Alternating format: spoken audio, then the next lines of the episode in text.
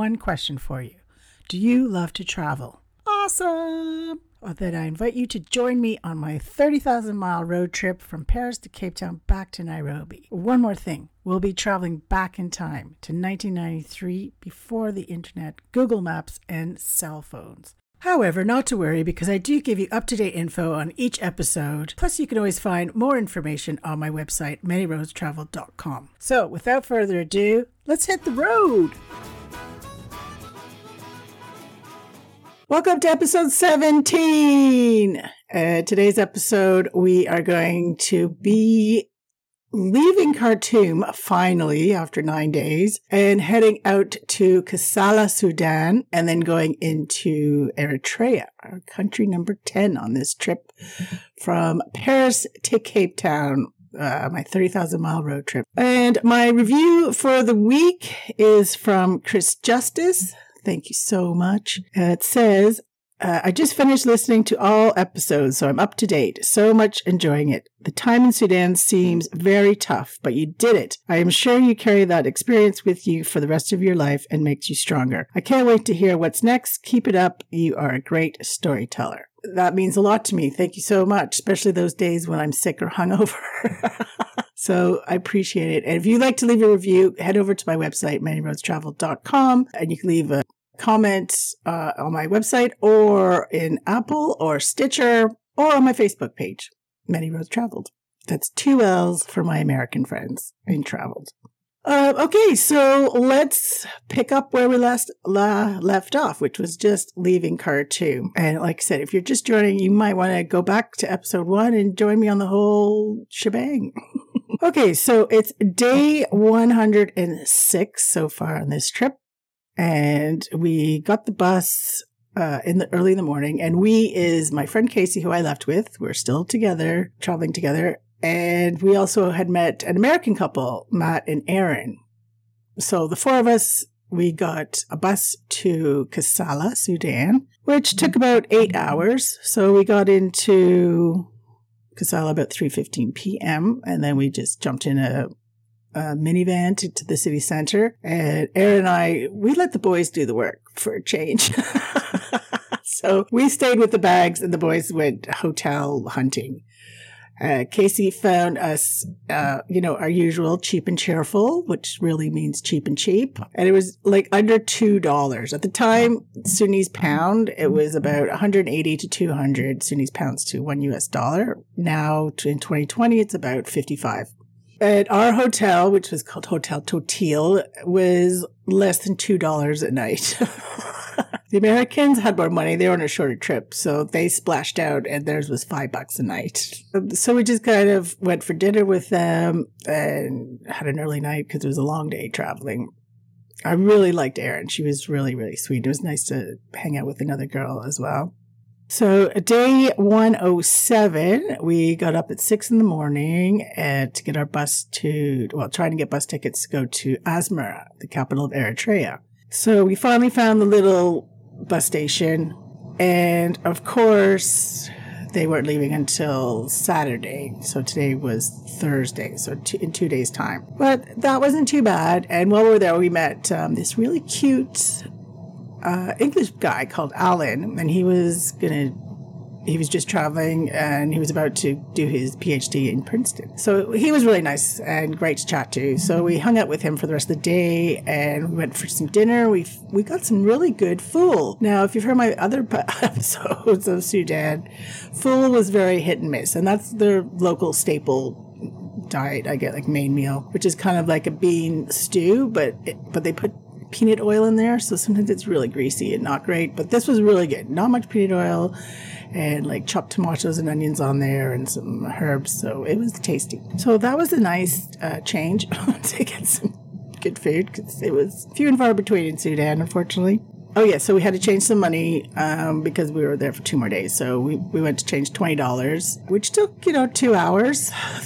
the normal, nothing happens fast in Africa most cases. Yeah, so that was about it for the day, really. Day one hundred and eight. Well, I got I was just like okay, I got up early again because I we just seemed to be getting up early all the time, and I was really bored. So I was like, right, I'm going off on an adventure by myself, which I like doing and did quite often in Egypt and had great times. So even though it was still very hot in the 40s Celsius, easily, Sudan, you know, you're in the desert. So it's to be expected. So yeah, so I just wandered off. There was um these these kind of I guess foothills in the background of Kassala, and they were really cool looking actually because through the years they've been sandblasted, so they're rounded.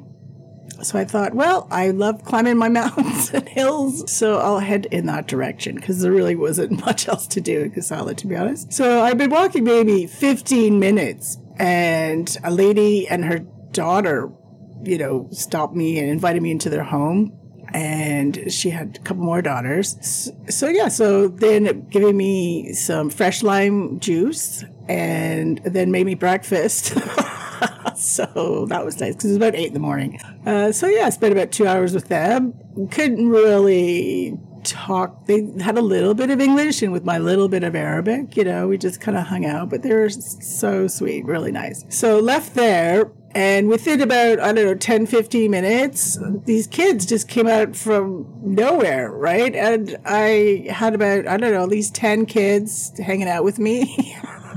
I was like, okay, I feel a bit like the Pied Piper. Yeah, so I took some, you know, I asked them, which is important to ask people to take their picture first. So, you know, I kind of they couldn't speak English, but I mimed it out. And of course, this is before digital cameras because it's back in 1993. So I had a old Canon camera with film, which many of you younger people don't even know what that is, probably. yeah, but they, so I couldn't show them their pictures, which kind of sucks nowadays, most you can with digital phones and stuff. But yeah, had, had a laugh with them. And then I was like, okay, well, off I go again. So, of course, after about another 10, 15 minutes, a man came out and he invited me into his home. And he was a teacher, so he had very good English. And I got offered another lime juice and talked to him for a bit. And I, met his, he had like 10 kids or something. So, met all his kids. And then when I left, the, those kids joined the kids are outside waiting for me. So now I have about 20 kids. was crazy, but like super fun. Uh, so yeah, so I'm I'm still heading, you know, towards these foothills with my entourage. and so got to just about the, like the near the foothills and and there were some trees there so i stopped to get some shade because like I said, it's really hot well next thing you know these teenager kids joined and they bought a chair for me so i'm sitting on this chair with about 25 30 kids of various ages no one can speak English. So it was just like, we're just hanging out, trying to make them laugh. Just the sweetest, sweetest kids, man. And super cute. Super cute. I wanted to take a few home with me. Although that's totally wrong. I'm not into kidnapping. oh, and they also filled my water bottle up for me as well, which was very nice. So then another guy came up and he invited me into his house. So I, I didn't even climb the mount. Well, they were pretty hard to climb anyways, but at least I got to the foothill of them. So went back to his house and he introduced me to his sister, who was one of the only two doctors in Kassala. And at the time, she only made $300 a year as a doctor. Crazy, eh? So then he invited me uh, to stay for dinner or like a early dinner, late lunch, uh, which I did. And it was some I don't eat red meat. I haven't eaten red meat since I was 19. I was 23 at the time. So what they brought me was kind of a stew thing and it had meat in it, but I didn't really know what kind of meat or ask. I because I do eat chicken and fish, so I was hoping for chicken.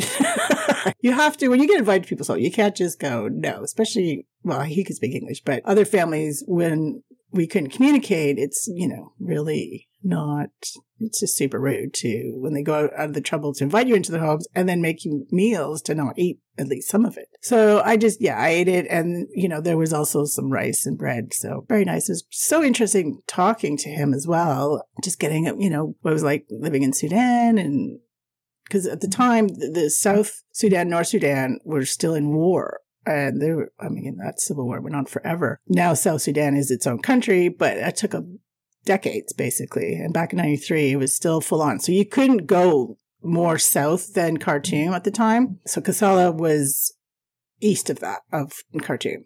Uh, anyway, so was there for a couple hours. And then he's like, oh, well, do you want to come watch uh, a football match, which like soccer? And I was like, yeah, sure, why not? So yeah, we went there and he bought my ticket and we went and it was crazy. Like I was the only female and Westerner there out of about 10,000 people. But it was an amazing experience. Unfortunately, they lost 3 1. But yeah, it was, it was just, it was really fun. It was really, really cool and no hassle. Like, you know, I got looked at obviously quite a bit, but that was to be expected. I stuck out like a sore thumb. but it was amazing. Just very warm, inviting people and good fun, even though they lost. It was, it was great cheering for them. Uh, and then he walked me back to my hotel, like just the super, just the you know, complete gentleman. And it was definitely by far my favorite day in Sudan. And that seemed to be the case whenever I did my own adventures. And that's why I like traveling. You know, the rest of my trips, I've, I've traveled solo and I, I love it because you do tend to meet people, especially local people, easier and more often. And then if you don't, you just don't. like, you know, you just do your own thing, right? But yeah, had an amazing, amazing day. By far my favorite day. And Kassala was my favorite place in Sudan as well. So we get back to the hotel and Erin's there going, okay, you got to pack up now because we just found out the bus isn't leaving till Tuesday now. And today was Friday. We thought it was leaving the Saturday. So I'm like, what? She's like, so we've got this, I don't know, this box that we can get, this form of transport, which I'm assuming was like in the back of a pickup truck, you know, box, but it's leaving at seven. So pack. And I'm like, oh my God. Okay. So pack up and we head out to where the box station is. I don't know. Oh no, it's not leaving till 7 a.m. the next day, not 7 p.m. So panic unnecessary. So then we decided, cool, because we the day before we had moved to Alan's hotel, the English guy, because it was half the price. So it was literally less than a dollar a night. it was more dingier, obviously, but it was like a buck a night. All right, awesome. But we decided to go back to the first hotel, Hotel Taltil, and splash out and get some AC because I hadn't slept properly for the last couple nights. So we did that. So I actually had a good night's sleep. But of course, we're up at six in the morning again. These early mornings were becoming a ritual that I wasn't loving. but you got to do what you got to do. So day 109, we head off to fly to the box station again. Get there and find out they're not leaving till later that day for I don't know for some reason. So we were like, okay, but then someone else said, oh well, this this half ton truck is leaving now, like very shortly. If you want to get that, and it's going to Tessane, which is just on the other side of the border in Eritrea, so you can get on that instead. So we're like, okay, fine. So yeah, you just the four of us piled into the back of this huge, like, well, half ton truck. We, yeah, we left. So we're like, okay, that's great. Well, of course, we kept stopping and picking up more, more people. So by the end of it, there's about at least 16 people in the back of this truck, three in the front. It was like, oh my God. But it was only about two to three hours. So that was okay. So we get to, to the border we were fine. If you remember the last episode, we had our five step plan, right? To get into leave Sudan into Eritrea into Ethiopia. So this border was okay. So we get there and it's like a little tiny hut on this dirt road with a rope across it. That that was the border. so we got no problems going to Eritrea, our country number 10 on this trip.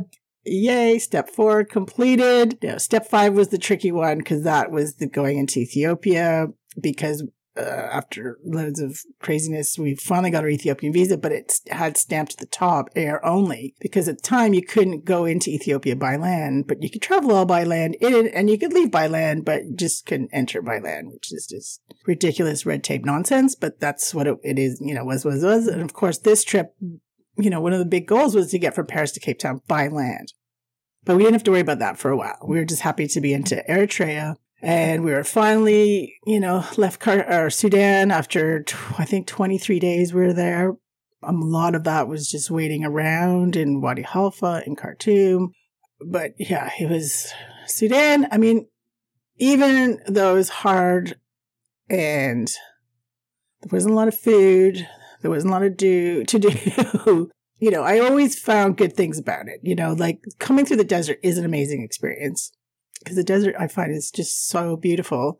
And the people, but the people by far were the best thing about Sudan, for sure. through all the ups and downs, the people got me through kind of thing. Oh, and it was hilarious because Casey looked like he was filthy and he has really curly hair, but when you're in the back of a truck with dust kicking up, he like had, he almost had an afro, but he looked like, I don't know if you could think back way back, but he looked like the Encino man, which is like this Neanderthal man.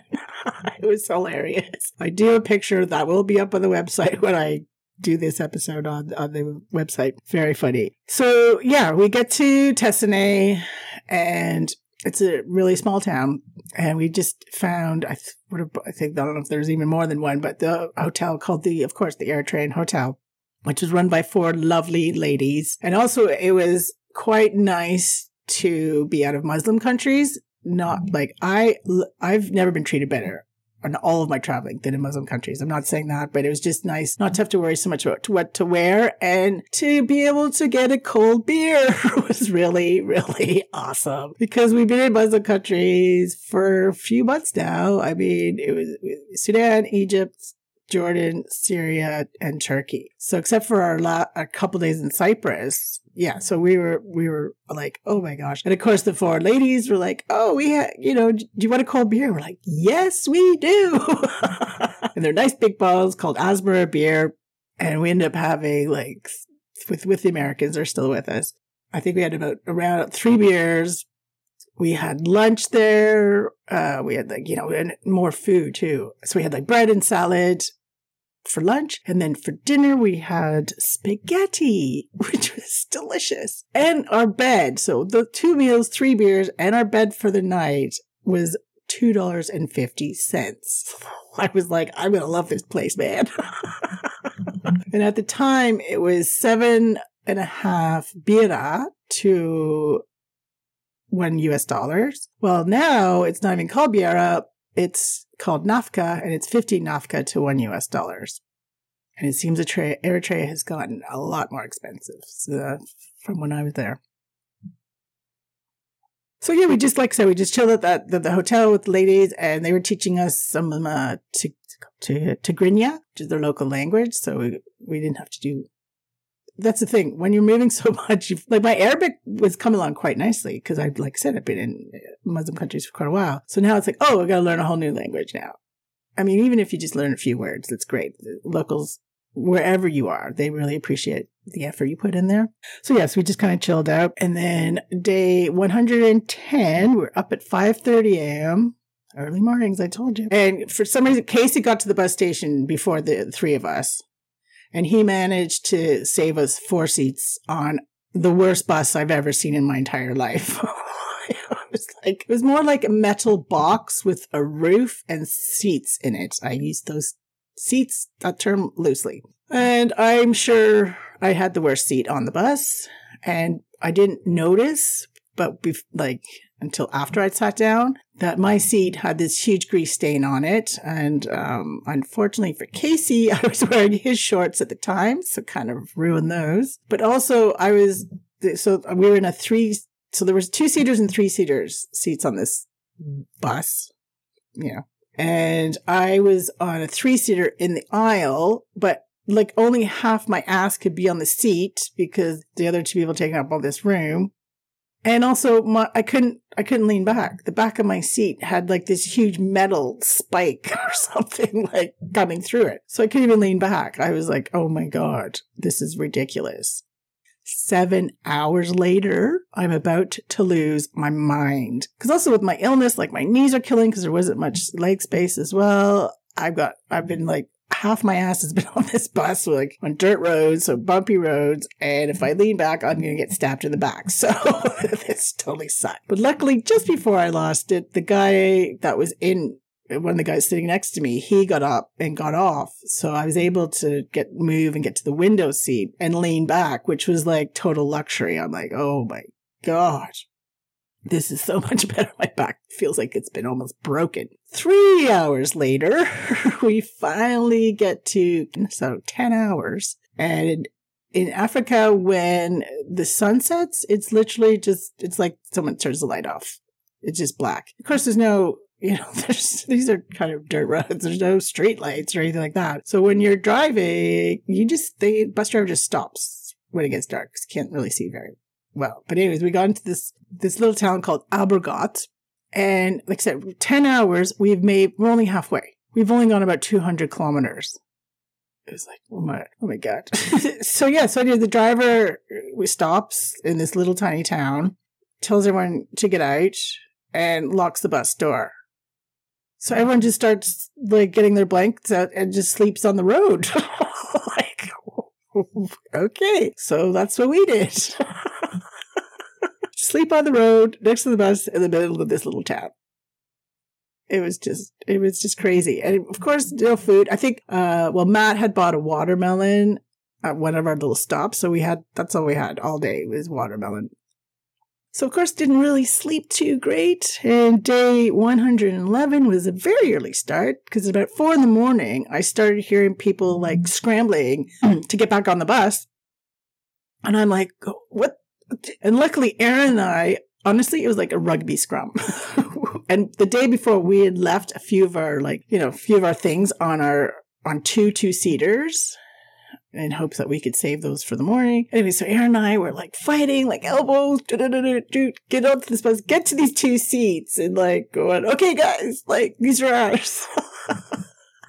and we managed to claim them. Then Matt and Casey, they had to do the same thing, like going, you know, trying to say, I mean, not many people spoke English, so they're trying to point, going, that, that's, you know, who we're sitting with. And oh my God. So, anyways, we got those seats and we left probably right at sunrise. We left at 5.30 in the morning, got to Keren, which is a bigger town, at about 11.30 in the morning. And we bought another watermelon because that was about it. Because you don't have a lot of time to, you know, there's not a lot of stops to get food. And, but then when we got to Keren, we were given the royal treatment. And we were actually offered which seats we would like on the best bus I had I'm sure that was in Eritrea. It was almost like a Greyhound bus. So that was just super sweet luxury. and we got to pick, you know, the seats we wanted. So that was really nice. So we left Keren at about 1 p.m. And yeah, this was smooth sailing. And we got into Asmara at about 6 p.m. So, of course, only four hours on the luxury bus. and also, Asmara is uh, at 9,000 feet above sea level. So we're thinking, okay, so, well, already noticed it was cooler, and especially at night, it got a lot cooler. And we made it to Asmara. Super excited about that. However, to hear more about Eritrea, you'll have to tune in until next Thursday to find out the shenanigans and excitement and all the stuff that we got that happened to us in Eritrea. And I will give you a hint. We were there on Independence Day the newest country in the world. Very cool. So don't miss next week's episode. And now it's time for Tam's Top Tips. So, tip number one would be for Sudan. I'll, I'll talk much more about Eritrea next week. So, Sudan would be yeah, get out there and explore and just meet people. Like, they're so nice. They're, you know, some of the nicest people that you will meet and it's very you know, I felt very safe. Like I said, I, don't know how many homes I was invited to. And like you said, in Wadi Halfa, like everywhere I went, I was offered chewing tobacco. so just very, very sweet people. So thank you to all the Sudanese people. Tip number two would be always ask more than one person about when and where buses leave from. Because you you know, sometimes people will make stuff up rather than saying they don't know, especially in India. Oh my God, India is renowned for that. So yeah, you might have to just uh, check with a few people. I mean, now obviously you can go on, well, even like Sudan, you're not going to find a lot online, but you know, just double check, ask local people. And tip number three would be if you don't have much patience, you better get some. that kind of goes across the board with traveling, especially how I travel, you know, by public transport. Less developed countries, you have to have patience. Otherwise, you're going to lose your mind. and a couple more little tips for Sudan, especially if you're going to be there for a short period of time. There's no, you do not have to be in Sudan. I think we're there for 23 days in total. No, I would say a week would be plenty. Two max. But you might want to bring snacks like, oh, what's it, you know, sealed bags of just snacks. There just wasn't a lot of food there. I mean, I feel very bad for people who live there because obviously that's their daily thing. So as a traveler, always keep that in mind too, is, is perspective. And yeah. And then for uh, solo female travelers, again, you know, you don't have to wear a headscarf, but and men as well. This goes for women and men, you know, long sleeve light, you know, it's very hot. So light cotton, uh, long sleeve shirts and trousers for sure. As I've said, and, and even now they say Sudan is one of the safest places in Africa to travel as a woman. So you shouldn't have any problems. Like I said, the generosity and hospitality of the people were amazing. Okay. So I think that's about a wrap. So make sure you subscribe, whatever, wherever you are listening to me. Yeah. And again, on the website, there'll be much more info on there about this whole trip. Okay. So until next Thursday, safe travels, one road at a time.